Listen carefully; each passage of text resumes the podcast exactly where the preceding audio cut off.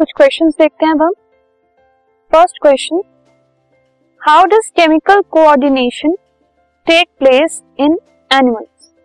animals में chemical coordination कैसे होता है? तो chemical coordination takes place in animals with the help of hormones the chemical fluids that are secreted by the glands of the endocrine system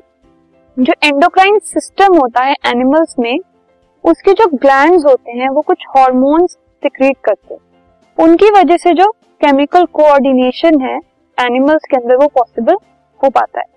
यही जो hormones हैं, जो कि एंडोक्राइन सिस्टम के जो ग्लैंड हैं, वो सिक्रीट कर रहे हैं,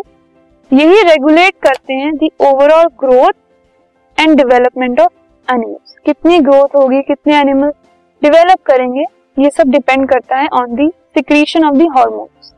so the chemical coordination it takes place through the hormone that are secreted by endocrine system glands